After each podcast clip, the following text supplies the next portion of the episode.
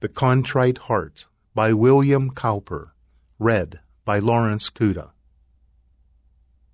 The Lord will happiness divine on contrite hearts bestow.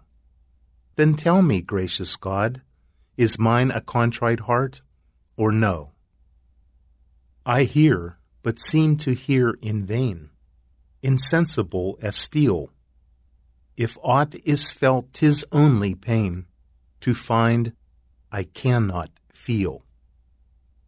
I sometimes think myself inclined to love thee, if I could, but often feel another mind, averse to all that's good.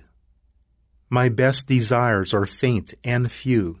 I fain would strive for more. But when I cry, my strength renew, seem weaker than before. Thy saints are comforted, I know, and love thy house of prayer. I therefore go where others go, but find no comfort there. Oh, make this heart rejoice, or ache. Decide this doubt for me. And if it be not broken, break, and heal it if it be.